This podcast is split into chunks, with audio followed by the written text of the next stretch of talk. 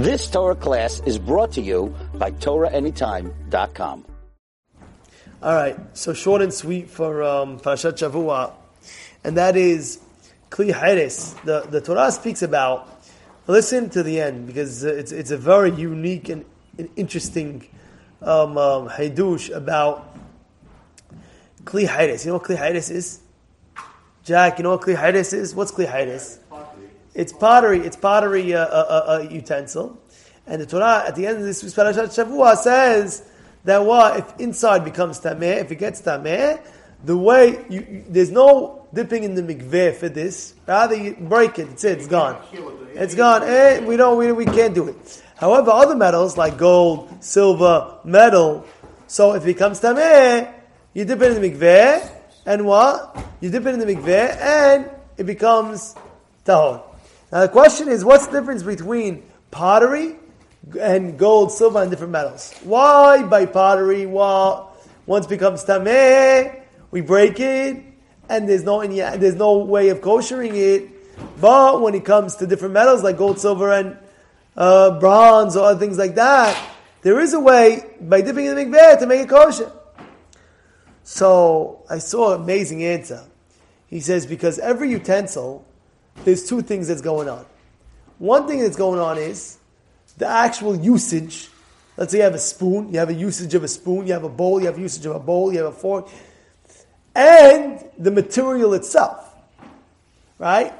So he says that if you look at it logically, take any silver, any, any item, there's two things. There's the raw material that is actually usable, and there's a tashmish of it. He says, but when it comes to pottery, what's pottery?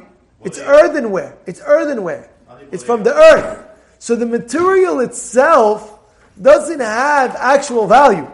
Because there's earth all over the world, there's everything all over the world. The actual itself, the material is not. So what is, well, what is the, the tashmish of it? The bowl itself has usage. That being said, when we're dipping it in the mikveh, we're dipping the actual material, not just the usage. So being the fact that what? A pottery vessel, the material itself is a zero, is nothing, it, it, it's, it's, it's valueless, it's valueless. So therefore, there's no way, even if you dip in the mikveh, there's no way of the tara because the material itself is, says, now listen to the mussar over here. Listen to the mussar. How many times do we have in our Torah about mikveh? Men and ladies. How a person has dip in the mikveh, this, in the mikveh, that, in the mikveh, that, in the mikveh. Why? Because the material that we're made out of, the material that we're made out of, that Hashem made us with, yeah, you're right, it's from the Afar. We came from Afar. We, we, we also Tashuv Afar. We go down to the ground. We, we're created from the earth. We go down to the earth, right? After 120 years. However, the material is as well as is the neshama itself.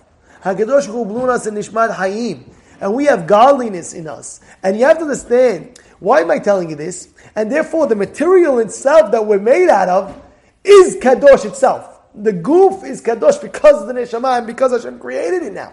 And therefore, things, the turn things we did, we, we material itself is Kadosh. There is halachot of mikvaot for us, for the Jew, right, for us. Why am I telling that? Because when you know when you when you when you know what you're made out of, you produce even stronger. You produce even more. You see, a lot of times in our life, you know, when you give confidence to somebody, they automatically feel that they can do it. I Understand what I'm trying to say? It's all about veering and building the person up. The person up, building him. You know, you can do it. You can do it. I believe in you. Yeah, you're great. I had a friend of mine, how he was engaged to a girl. Listen to this. He was engaged, and how do I know the story? Because I was I was involved. Listen to this. He was engaged, and what happened was, I get a call from the Shadhanit, the girl who, the matchmaker who set him up, and she says, "Are you friends with so and so?" I heard people on the street they're saying you're friends with him. He says, "The truth is, I am. I know him for about a year. He's a wonderful, wonderful person. He just came into our uh, learning group in the Kolel. And she says to me,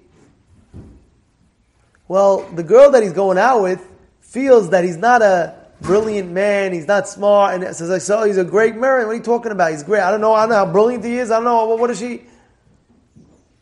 This guy ended up, she broke off the engagement, this girl. He ended up re getting engaged again, getting married, and this time he became the number one guy in the kollel. And I say, what's going on? How'd you become the number one? How? He got encouragement from his And his wife was saying, no, you could make, you could be Gadol Hador. And you could make it. No, you can do. You can, you can, you can, you can, you can, you can, you can. I believe in you. I trust in you. I know you can make it. I know you can do well. I know you can know this. I know you can do that. And he ended up becoming the top guy. He ended up becoming the top guy in the kollel. In my kollel that I know of. Right? That's with me. Isn't it an amazing story? You think about it? But what is it? It's building, building the person up, building the person up. You know? And that's, by the way, you should just know, um, if somebody else doesn't give you the encouragement, you give yourself the encouragement on your own. The, the, you give your own encouragement to yourself. How do I know that? Yosef.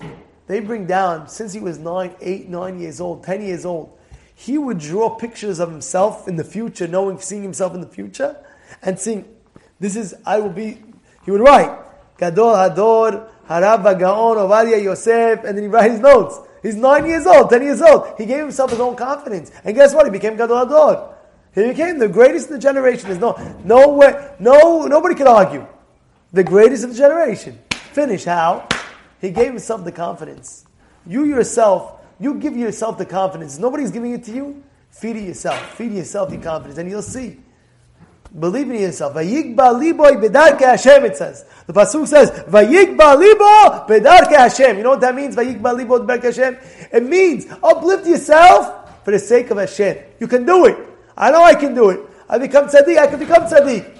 I can become tzaddik. I know I can become tzaddik. And no matter what age you are, you're listening to this, no matter what age you are, become tzaddik, become tzaddiket.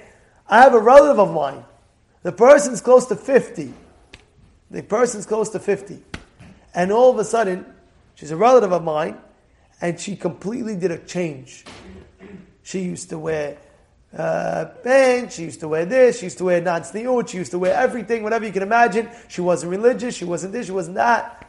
Now you see, she's close to 50, she did a whole turnaround. I'm not saying wait till 50, but I'm telling you, wherever, whatever stage you are in life, build yourself the confidence that you can do it. Give it to yourself. And with the help of Hashem, the Siyat Dishmaya, vitamin as the yes, Siyata Dishmaya, right? Hashem will give you, because it says, Be'ez Adam Hashem will guide you. Guide you to the right path, guide you become tzaddik, guide you become tzaddik. And like that, build your confidence. Feed yourself the confidence. You've just experienced another Torah class brought to you by TorahAnytime.com.